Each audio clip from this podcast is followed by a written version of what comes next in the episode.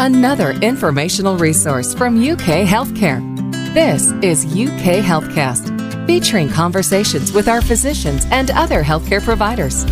Welcome to UK Healthcast from the University of Kentucky Healthcare. I'm your host, Caitlin White. And joining us today is another Caitlin, Dr. Caitlin Fiorillo, a pediatric otolaryngologist at UK Health, and is here to tell us more about hearing loss in children. So, doctor, what are signs that my child might be experiencing hearing loss? Really depends on your child's age. There are signs that parents may notice that may indicate hearing loss. And so speech delay is the most common presentation in toddlers and children. Often this comes as an expressive speech delay, which means parents can ask their child to do something and they seem to listen and respond appropriately, but when it comes to actually forming words and speaking, they fall behind.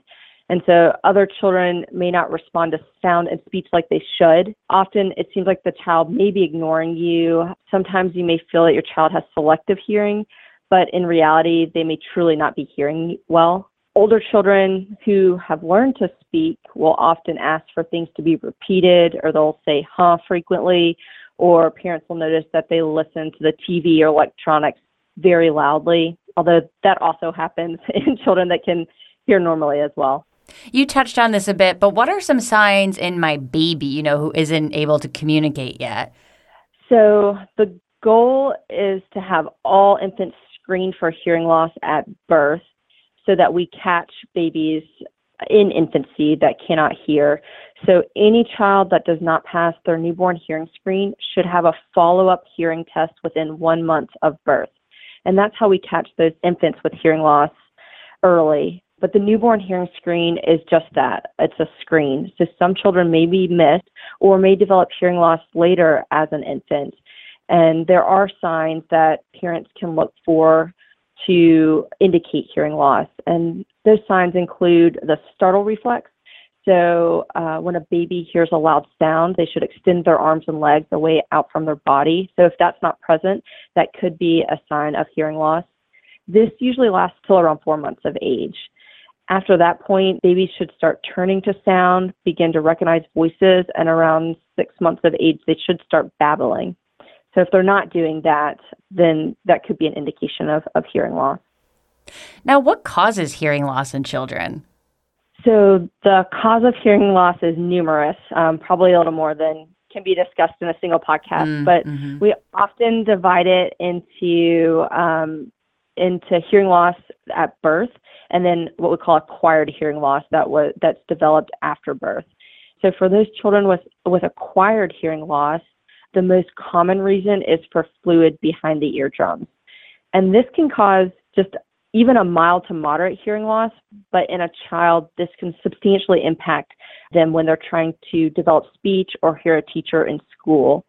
And fortunately, this type of hearing loss is very treatable. Other reasons for hearing loss can be from a hole in the eardrum, from ear trauma, recurrent infections, certain types of medications, or just the child's genetics, something they were born with. Now, with all of these different causes of hearing loss, what are the treatments that could help my child? Are any of them non surgical? They are, yeah. Treatment for hearing loss is completely dependent on what is causing the hearing loss. So, establishing the correct diagnosis and cause of hearing loss is essential to providing the correct care. Treatment can range from medications to amplification of sound with hearing aids to surgery. And when deciding the best treatment, each child is unique. And so that decision is based on the individual child and their parents. And I make a plan together after reviewing all the possible options and discussing the risks and benefits of each of those options. Taking a child in for any kind of surgery is a bit scary. So, if my child does need surgery for their hearing, what does that look like? How long does recovery take? What's the process? Yeah, that's a really good question. So it depends on what type of surgery they need. As I said before, the most common cause of hearing loss in children is from fluid behind the eardrums. And for that, I would offer placement of ear tubes. This is a very simple procedure. It's the most common procedure that I do. However, it is often the first time that a child has been being put to sleep and can definitely cause anxiety.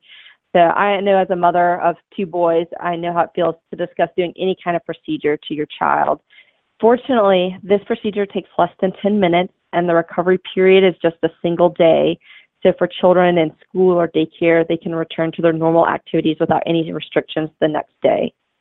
There are other options for hearing loss if you know we have a child that cannot hear at all and gets no benefit from hearing aids we have options including cochlear implantation and that can be a much longer kind of process and something that we would prepare parents for after long discussions and kind of work up now, when it comes down to it, why should I, as a parent, choose UK Healthcare and Kentucky Children's Hospital for my child's hearing issues?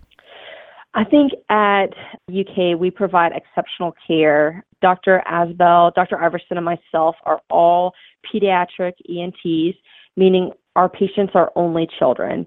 And we have all been through an additional year of training at top institutions to be able to manage and take care of complex problems in children.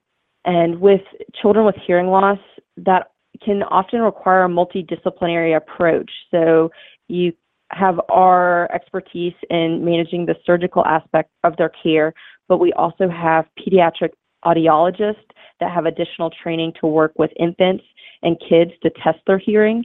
And for patients that do need surgery, we're fortunate to have an amazing group of pediatric anesthesiologists that are experts in the care of children just before, during, and after their surgery. And then we also have resources including speech therapy and networks to get children hearing aids and other therapies that they do need for their hearing loss. Well, thank you so much for joining us today, Doctor, and walking us through this process. You can read more about the pediatric ENT department at UK Healthcare's Kentucky Children's Hospital at our website, ukhealthcare.uky.edu. And that wraps up another episode of UK Healthcast with University of Kentucky Healthcare. Please remember to subscribe, rate, and review this podcast and all of the other University of Kentucky Healthcare podcasts. I'm Caitlin White. Thanks for listening.